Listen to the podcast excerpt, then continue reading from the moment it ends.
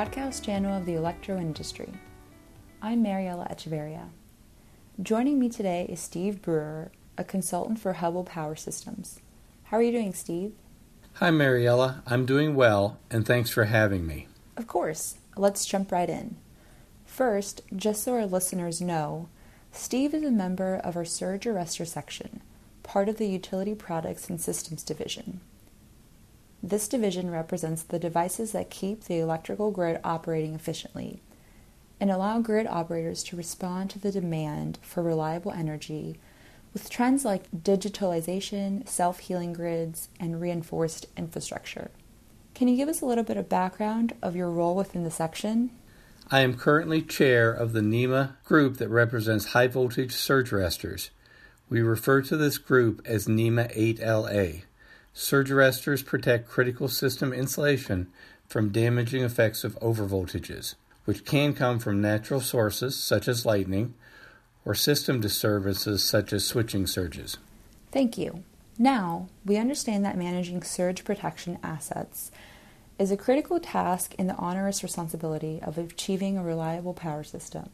However, to ensure the effectiveness of this product, there must be some testing in the field over the life of the arrestor, correct? Yes, Mariella, that's exactly right. Let's dive into the hows, wheres, and whens of testing surge arresters in the field. There are several methods for effectively testing the health of an arrestor in the field. The most reliable and cost effective ways to test are through thermal imaging, leakage current monitoring, and HIPOT testing. There are also partial discharge testing, but it can be challenging to use as well as unreliable. Let's focus on the most effective options you mentioned. Please explain to us how and what each one does. Thermal imaging is perhaps the most popular way to determine if the arrestor is reaching its end of life. With a camera that has adequate resolution to see the temperatures along the length of the arrestor. If the temperature difference is 10 degrees or less Celsius above ambient, the arrestor should be retested in 2 to 4 months to confirm the correct reading. If the arrestor is between 11 and 20 degrees Celsius, there should be an immediate removal schedule. If it's above 20 degrees, you should de energize immediately and not re energize. The best time to read the surface temperature is any time two hours after sunset, sunset or before sunrise. So, do you recommend only one test? Alternatively, should they be tested several times a day? Well, a thermal image is a one time temperature measurement. If an arrestor is in the early stages of failure, a series of images are needed to detect degradation.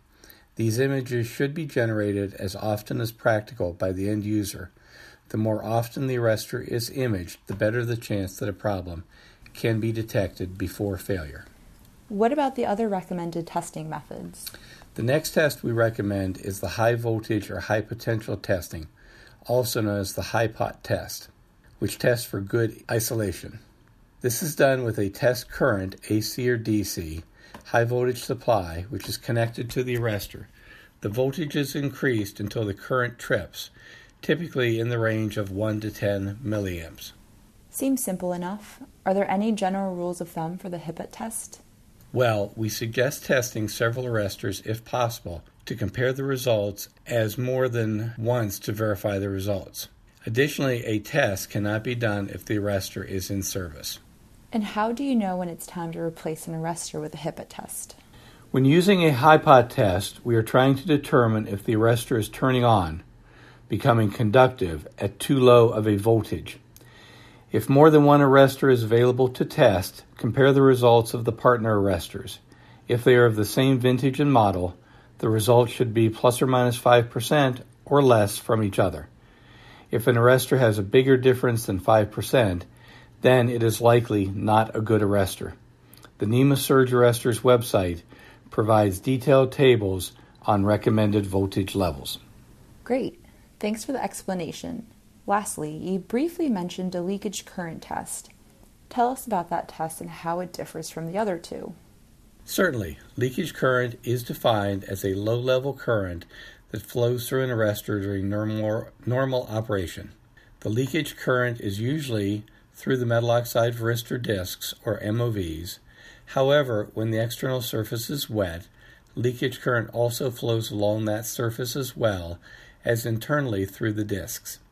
MOV discs are both a variable resistor and capacitor, and electrical aging will result only in an increase of the resistive component of the total leakage current. Over the life of an arrestor, it can be exposed to harsh physical and electrical environments, which can damage the internal or external components of the arrestor. It's safe to say that it is important to continuously test these products. Of course, designing and manufacturing good quality surge arresters requires testing and characterization well beyond what is required by standards. Many additional checks and tests are made to ensure the quality of every arrestor put in service. One of the best ways to ensure that you will receive a quality arrestor is to look for a quality manufacturer. Thank you very much for joining me today, Steve. I've learned a lot about field testing of surge arrestors. There is much more information out there, and if you're interested in learning more about testing, replacing, or just understanding surge arresters, you can visit www.nemaarrestors.org. Thanks again for having me. As Steve mentioned, you can visit their website at www.nemaarrestors.org for white papers, education videos, and much more. Stay tuned for future podcasts and visit podcast.nema.org to listen to previously recorded sessions.